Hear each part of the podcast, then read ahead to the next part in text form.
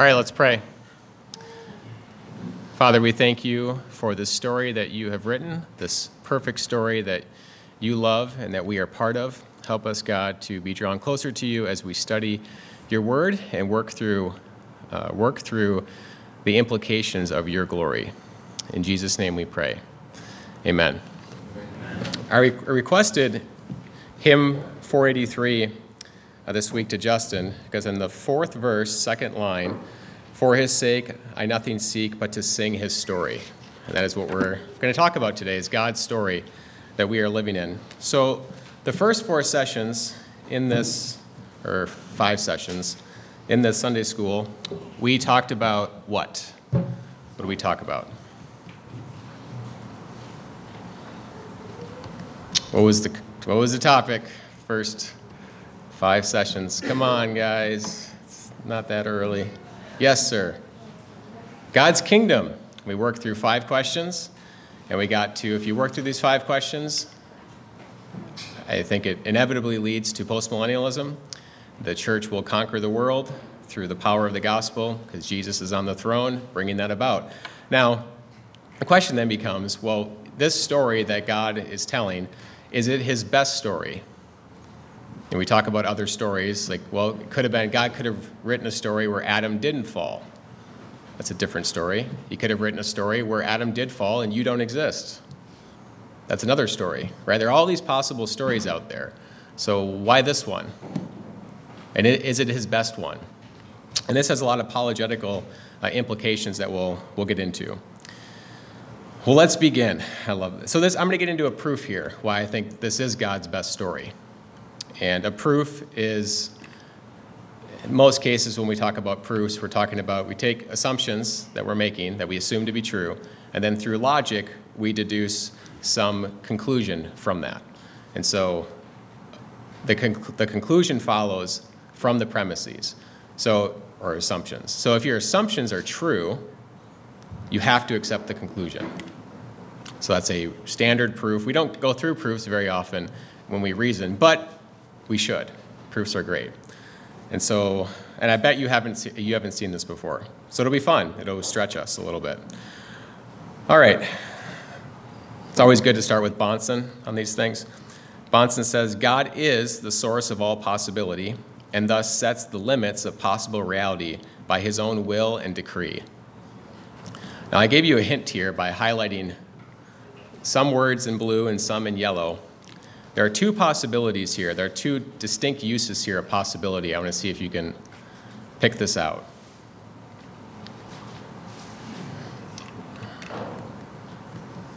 We use possibility in a few different senses, and we don't typically identify this, so it gets us into some problems.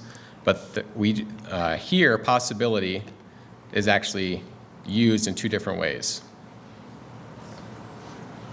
the first one, like possibility, and then, uh, increase me one.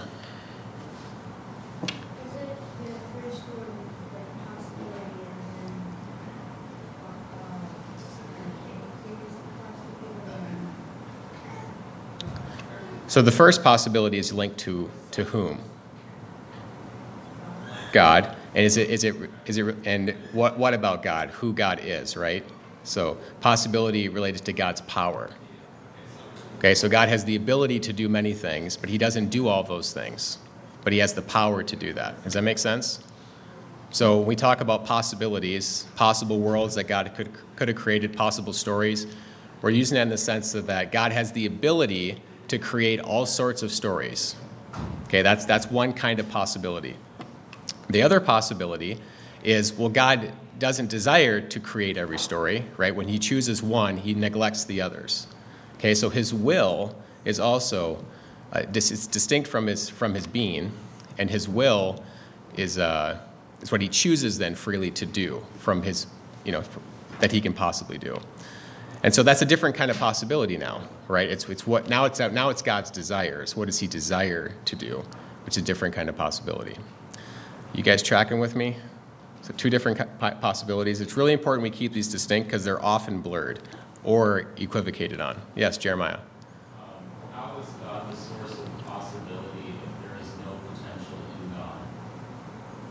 No, it's just it's just his it's just his power, his ability. So he can he's free to create, he's free not to create. If he chooses to create, he could create a world with just stars, he could create a world with just bacteria, he could create a world with just you. He could create a world. He, that's right. Those and but those, all those possibilities are determined by his ability, his nature. But the word possibility could mean like potential, like something could happen that doesn't happen, that's potential. No, I would, I'm not using it in that way. Okay, so it's only, only being used in the sense of there's something that could happen. That possibility is just used based on our ignorance. We're, we're, we're, we're going, hey, it could be one of these, these outcomes. Really, that's already fixed, right? God's already written the story. Like that outcome's actually already done. It's not, it's just possible based on our ignorance. But, that, but again, we're using possibility more based on what we know or what we don't know. Now, what Arminians get into is this story that we're living right now is actually some. Uh, so, if you're an open theist, God doesn't actually know the story. He doesn't know every detail that's going on. And even more extreme cases, he doesn't even know. He, he might know the end, I guess, when he wants to come back. But like everything in between, he's just, just open, right? It, it's, it's, it's determined by our freedom. Does that make sense? So that now that possibility uh, is heretical because it's not tied to God. It's tied to us. So we're the creators of possibility. But I'm not using that in, I think that's refutable, clearly. Okay, so let's continue on. So, in taking Scripture as an absolute presupposition and standard for thought, the Christian apologist ought to maintain that there are no possibilities outside of what God is and decrees to be. Again, two different senses here. Again, not all Christians would agree with this, but they're wrong. Okay? Not all Christians would agree with this, but they are wrong. If you take possibility and you tie it to man's choices, you are in fundamental theological error. God's will determines what will happen in the world. His will determines the story, not our, our freedom. Our freedom works within His will. Okay, so Aragorn ch- chose not to go into this, not to go into Gondor as a king unveiled. Okay, he chose to he chose to go in covered to the House of Healing and to heal Faramir and to hear to heal Eowyn and some others. Frodo chose to take the ring, right, by himself and leave the fellowship and to go into to Mordor. And Sam chose then to follow Frodo. But all of that was under the will of whom? Tolkien. Okay, I think this is the right way to look at this. So he, Aragorn didn't create the story. His will did not create the possibility of what was going to happen. Tolkien wrote what was going to happen, and Aragorn freely chose to follow that will. Does that make sense? I think it's the best way we can picture this. But when you exalt the freedom of man to determine what is possible, you are in theological error. It's not a question, it's not like I'm 90% sure of that. Like you are in error, is wrong. You mean the, the pot that the potter makes can tell the potter what he wants it to be? No, he cannot.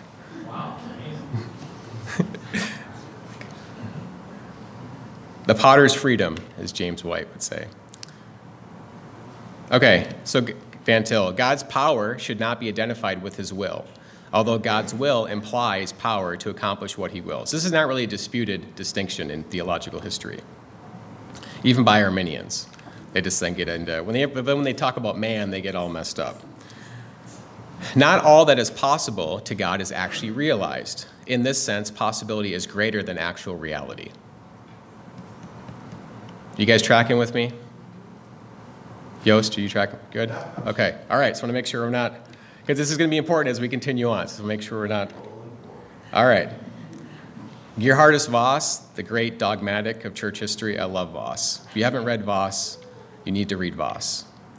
Uh, his, his Reformed dogmatics, which he wrote early in his career, I think he might have been in his 20s. It was in 1893 ish when he wrote it. He actually wrote it uh, he, and Bavinck did not have overlap in their, they didn't read each other's works before they wrote their dogmatics. And Vos is just beautiful.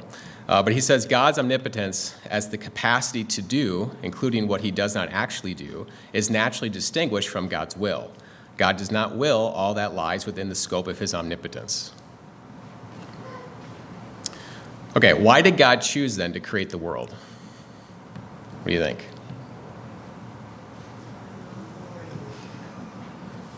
Anyone? Someone said, Tyler, what'd you say? For his glory. Gosh, you guys are ahead. You're ahead of the game here. All right. Christian theology contends that the whole of the meaning of history is that it glorifies God, and that God has himself created the world for that purpose.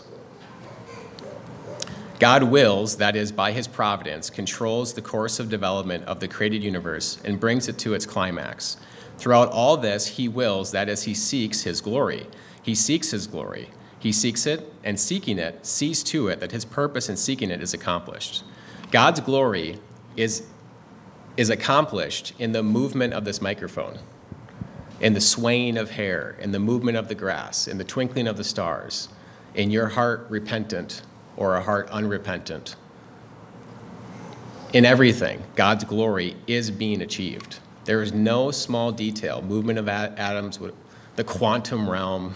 Like, there's nothing outside of his control that he has not written for his glory. Every detail. God created man in order that man should realize a certain end, that is, the glory of God. That, this is Vos now, that perfection of God by which he uses his knowledge for the attainment of his ends in the way that glorifies him most. They all may be reduced to a final ground, namely the glorification of God himself. All right, so why did God choose to create the world? For his glory. Now, this, is, this hasn't always been uh, taught in church history. So, Leibniz, who's ever heard of Leibniz? Okay, Leibniz is the great polymath of the 17th century. He gets a bad rap amongst Christians because um, he was a rationalist and he did some of this like deduction stuff and, and he did he had some quirky beliefs. Um, but Leibniz though is very good reading. Like Leib, you should read Leibniz if you can. He's a uh, he he was a great laborer for the church. Uh, he was a peer of Newton in calculus and he was great at basically everything he touched. But he has some thoughts about possible worlds. So if you look up Leibniz, he, he said that this is the best possible world. Now you may, so when I bring up this proof, and I brought it up to certain professors at, one was at Westminster, and I brought up to others, and immediately they'll go to, oh, this is just Leibnizian.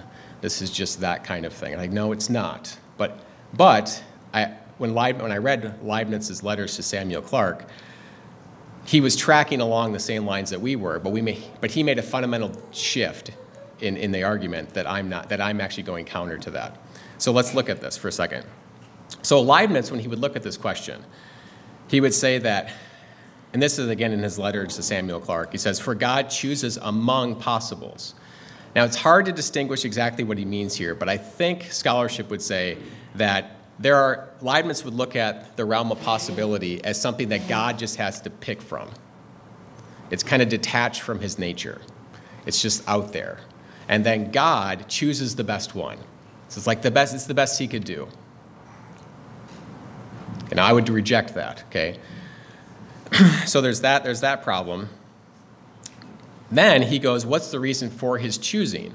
And, he, and th- this is from Stanford Encyclopedia, and it summarizes this, what the scholars, the Leibnizian scholars would say. I've not verified this in Leibniz, but let's just assume that they're correct. There are three general interpretations of this. Leibniz believes that God, God's reason for choosing to create the world is either to maximize human happiness, one, or A, B, maximize the quantity of essence. I don't really understand that because essence is I'm not going to get into essence right now, the distinction between es- essence and existence, but I don't understand why the creating, choosing to create would maximize essence. Um, but we don't have to get into that right now. C is maximize the quantity of phenomena or just events in the world with the fewest possible laws. So, like the function of the universe would be the most simplistic and functional in that, that sense. Note what are the, all these three tied to, though? What's the common theme in all of them? What's that? Man, right? So God's reason for choosing is man. And of course, that's completely an error, right? God's reason for choosing is his glory, it's himself. But if you take, I think Leibniz was onto something though here. He was onto, I think, a good idea here that he just tied to man and not to God. And that's where the error comes in. So let me ask you this question. This, this is where it gets into apologetics, and we often get stumped by atheists and or just get put into an awkward spot, and we don't need to. But I think it's because we have this error about God choosing to create the world. So here's the question: Is God's story better without the fall?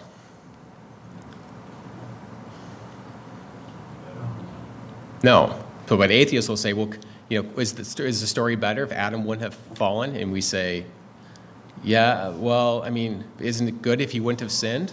Well, yes, in a sense, but no in another sense, right? Like, you know, two different senses are going on here, but they force you into trying to bring them together and they don't go together. And then you're in this awkward position of having to say yes or no.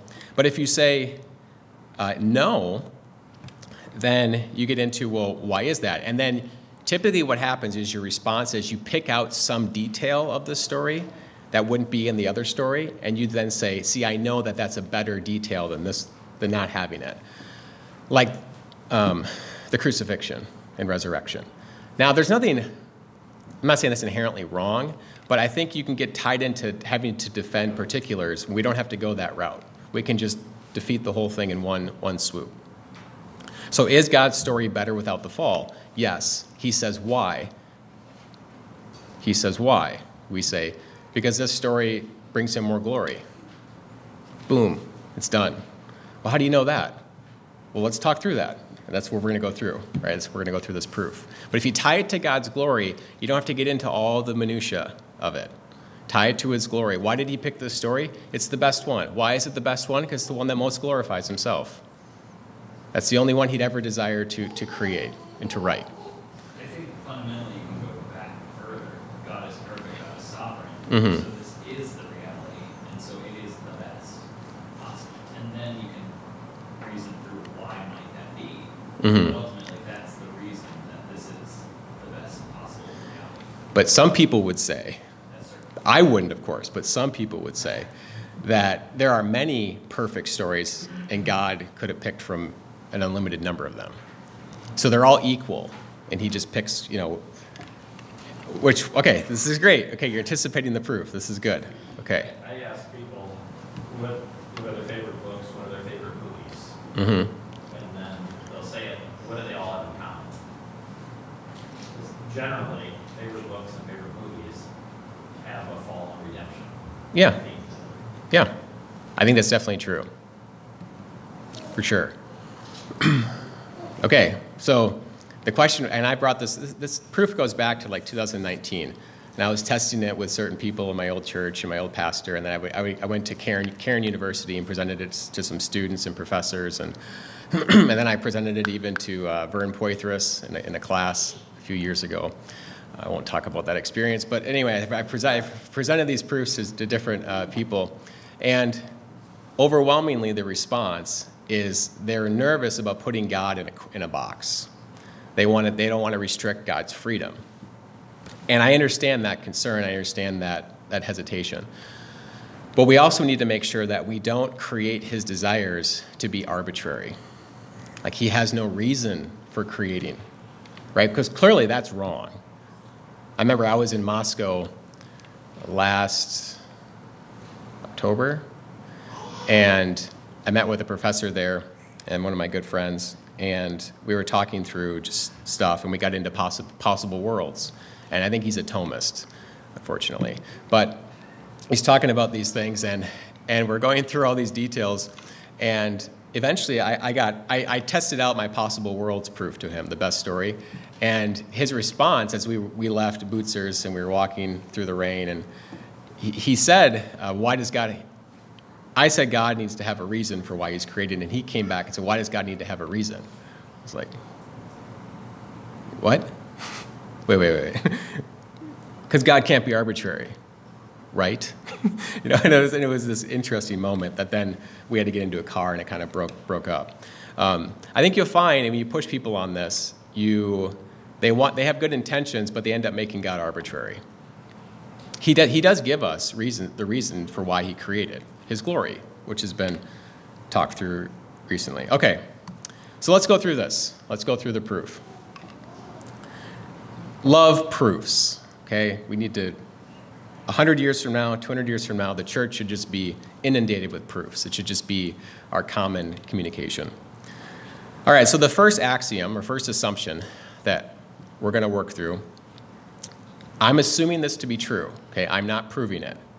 But if, it, if you think it's reasonable, and I think it is, um, then we just keep going through it, okay? So if, if you as- accept it to be true, then we move on to the second one. If you have some objection, you're welcome to raise it. And if you could refute it, then the whole proof would go away.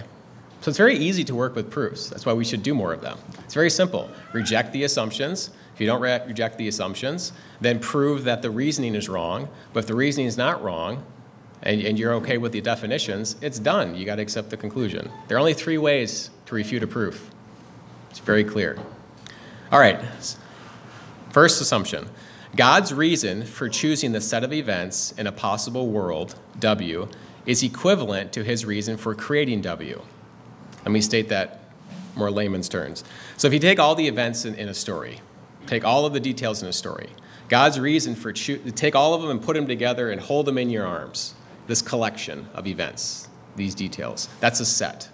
Okay? God's reason for creating and writing all of those details, I'm saying, is equivalent to his reason for the whole story.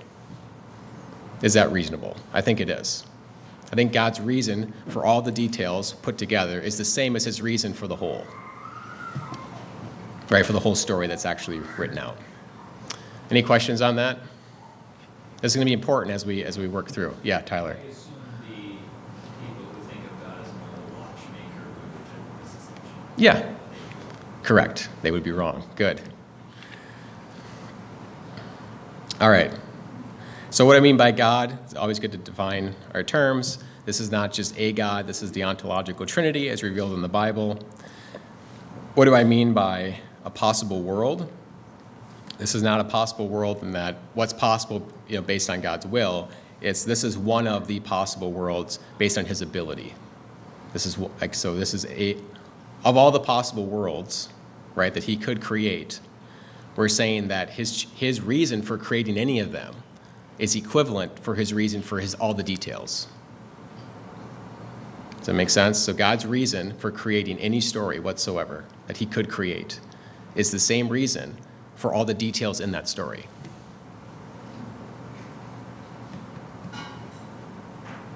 All right, let's keep going.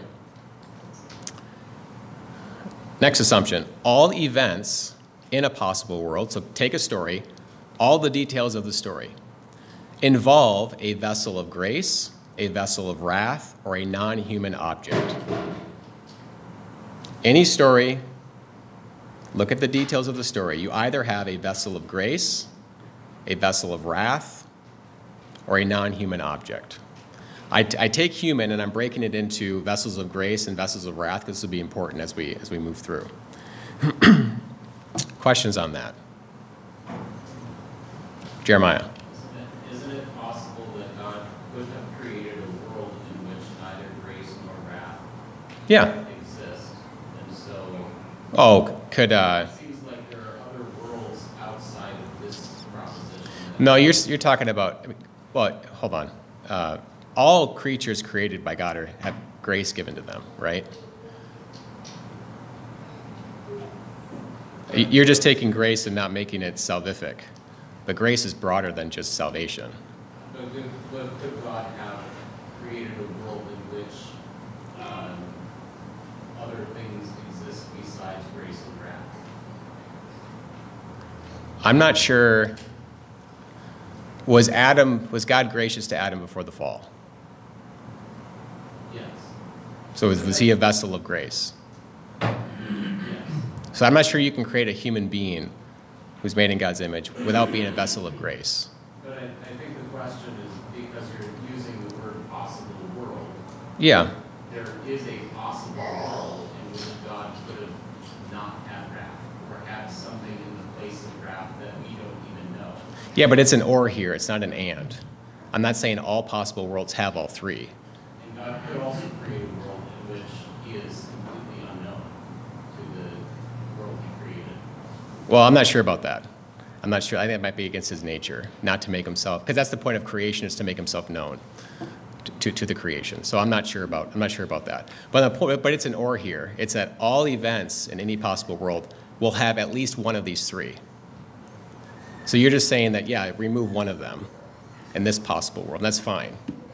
You could remove both. You could say God could have created a possible world where there were no humans, but that would still fall into this. Yes, Yost. Yeah, how do you account for unfallen angels in that assumption? Yeah, non-human object. It's not an object people. No, I would, I would call it, so we're just differing on the term object here, but like I would put mathematical truths as objects as I would this chair, as I would angels. I could use object in that way. Like I could, yeah, like you can use object, I think, in that broader way. If you wanted to, you, I could extend it and I could say vessel of grace, vessel of wrath, angels, or non human objects.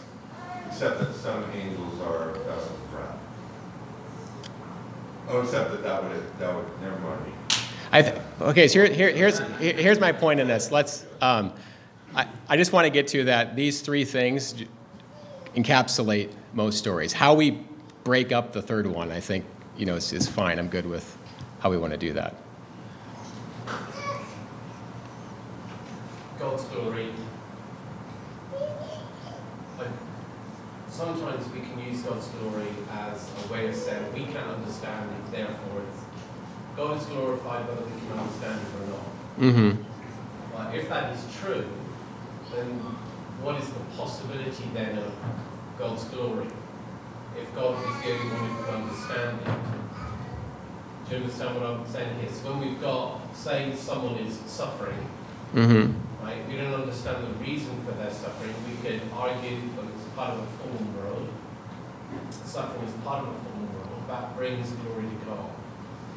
And it's for, it's for God's glory. But it Mhm. could- It could also be for a number of other reasons that we don't know, all of which bring glory to God.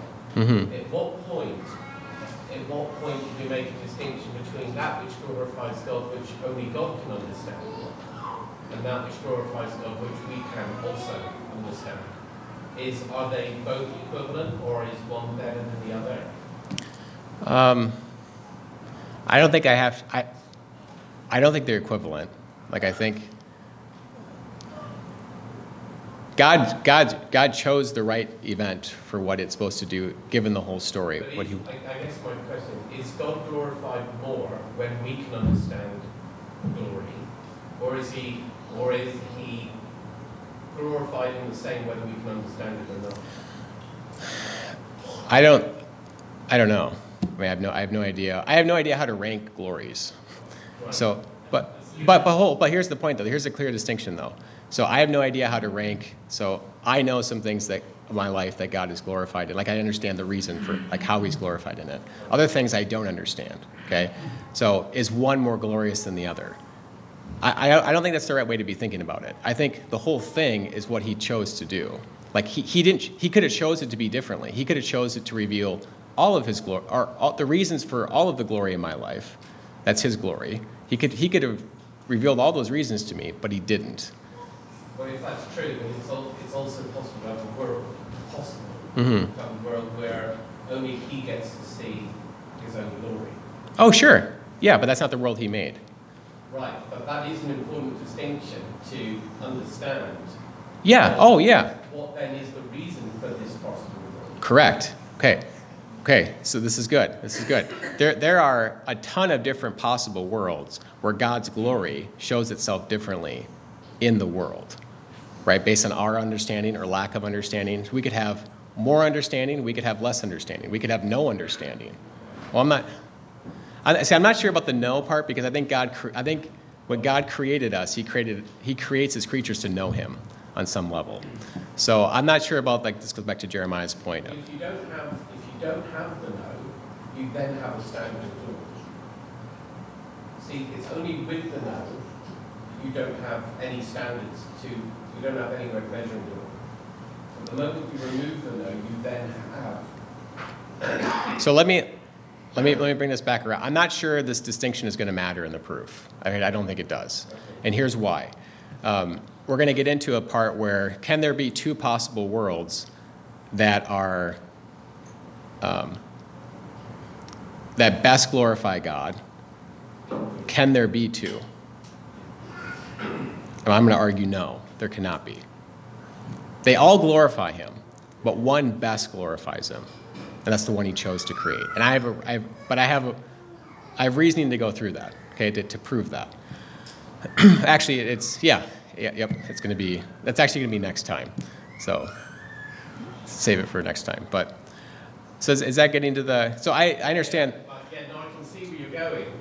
I, Mhm. But you can see the reason for my, Yeah. my question, because if we end up, um, the question is not so much what God knows from his position, but how do we tell the difference? Because you're teaching, Mhm. and it's going to come down to how we reason through these arguments Sure. to, to that reality. Yeah, yeah, but I don't. I don't. I think we can all agree that we understand he's glorified. How? Why he's glorified in some things, or why he chose to do something the way he did it, in some situations. I think we'd all agree on that, right? So the, so the distinction is just well, why not more or less of our knowing, right? That's what you're getting at. But what I'm saying is, I don't think it matters for the proof. In the sense that the one he chose is the best, the best uh, ratio. He chose the best one. And, and, then here's a key, this is a key distinction where I guess we're going to have to end on this part, this point. Here's a key distinction in this, a very key distinction. We, we assume that a better story is always to know more. And I am saying that's false. If it was better, he would have written it that way, but he didn't. I find this very comforting. It doesn't get me trapped into all these situations where I have to try to figure out the best story. And that and basically there's an endless you, you could basically just change every detail in God's story, most of them, to make it better. And I think that's false. Completely false. So like Job, you go to Job's story. If Job wouldn't have eventually rebelled against God, which he did, okay, and God chastised him gently for it, out of, out of a tornado, okay, he comes and chastised Job. Different than Job's friend's error, right? The error of Job's friends was the wrath of God is going to come upon you unless Job prays for you. you know, like it's very, these are very different errors that's going on here. But would the story be better if Job wouldn't have rebelled in that way? Because eventually you move, move through the book of Job, his prayers turn to he's giving up hope. And God corrects him for that. That's the whole point of asking him all these questions, is to correct Job on that. So would it be better, would the story be better if Job didn't need that correction? And I think the answer is no, it's not. I was thinking slightly further ahead than that, so all the things that we don't know the reason why to now. In your, in this world, we will never know, because now we don't need to. Wait, so you're saying because of what I'm arguing, we don't ever have to know? Well, not only, not. Or we shouldn't have the desire to know? Or that we, we, we couldn't possibly.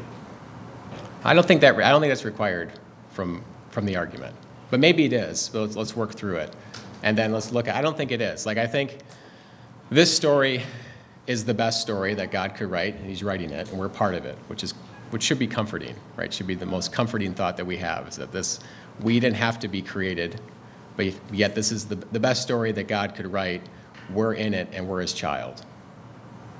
How do you not have purpose in life with, with that? Um, but, but the point, though, is that can be true, and I can still desire to know certain things that I don't know right now about God's purposes, which I think He'll teach us. This is, it gets into eternity, but I think that's what we're going to spend doing. I think we're going to be learning through laboring, through figuring out, we're going to be studying God for eternity. But I don't think it's just going to be standing there and staring at God, although that would be glorious and will be, of course. But He tends to teach us through labor, through study, through discovery, right? That's, we tend to learn that way, through creation, cr- creating. I think that's what we're going to be doing in the, in the new heavens and the new earth, is we will be doing that forever. We'll be learning about God, and we'll be learning His purposes. But will there be purposes we never understand ever? Yes, of course. His ways will always be above our ways, you know. And okay, so if this limits, this would be a good re- refutation of the proof, is if what I'm saying limits so if, if it rejects some other theological point, which I think you're trying to bring out at least clarification on, if it rejects some other theological point that we think is true, that we have stronger convictions that it's true, then there's an error here. But I don't think it does. So we'll go go through it. Great questions, guys. This is yes, sir. So, just to clarify, so what are, what you're saying are the three types, I assume the postulated human and Jefferson and Taylor, Justin and Priest. Correct. What was the question? So basically, take any story, take any possible world, and I'm going to say an object is just every particular in that story. I'll define as an object, okay? Take all the objects, you put them into buckets. They are either a ves- now the bucket could be empty, okay? But you could have objects of grace. This would be grace that's salvific. This could just be grace like Adam had grace prior to the fall, right? The act of creation itself is a grace to the, to the created object. So vessels of grace there, but, I'm, I'm limiting this to humans, just for, you'll see why as we get here. Uh, of the stories where there is a fall, we have vessels of wrath, likely in those stories, and then you have everything else, which is non-human objects, angels, sets, um, truths in mathematics, truths in logic, uh, Lord of the Rings, like everything else, okay, is in the is in that bucket. I'm not missing anything there. The reason why I'm doing that is what we're going to see is when we read through Scripture, all when we see about God's purposes in these three buckets, God's purposes in vessels of grace, God's purposes in vessels of wrath, God's purposes in created things that aren't human, what we'll notice is it's always about His glory. Sometimes we'll talk about His name, right? For my name's sake, which is the same same thing. It's for God's glory. Every detail is for God's glory. See, but I have to state that, though. I have to capture that, though, in this. And you're going to see why, well, you would see in the first, we'll get through this next time. Um, I have to capture all the details of the story and then show that all these details, God's glorified in them. And then from there, we're going to get to that God's glory is not detached from his reason. So that's this first inference that we're making is that God's reason for creating any world is never detached and cannot be detached from his glory. But I want to prove that. I don't want to just assume that. I think most people would just grant the point, but some would disagree with it, like Arminians. And I don't want to give them a way out. So I want to prove it. All right, we will finish this next time, I promise. We'll go through it quicker next time. Let's pray. Father, we love you. We thank you for the minds that you've given us. We thank you that we get to discover discover more of who you are in our reasoning. I pray that you give us grace in that reasoning, help us to reflect and to grow closer to you and to grow in fellowship in this. Lord, I pray that you would lift us up in worship today and that we would be united in our doctrine, united in our fellowship, and united in how we build the kingdom. In Jesus' name we pray. Amen.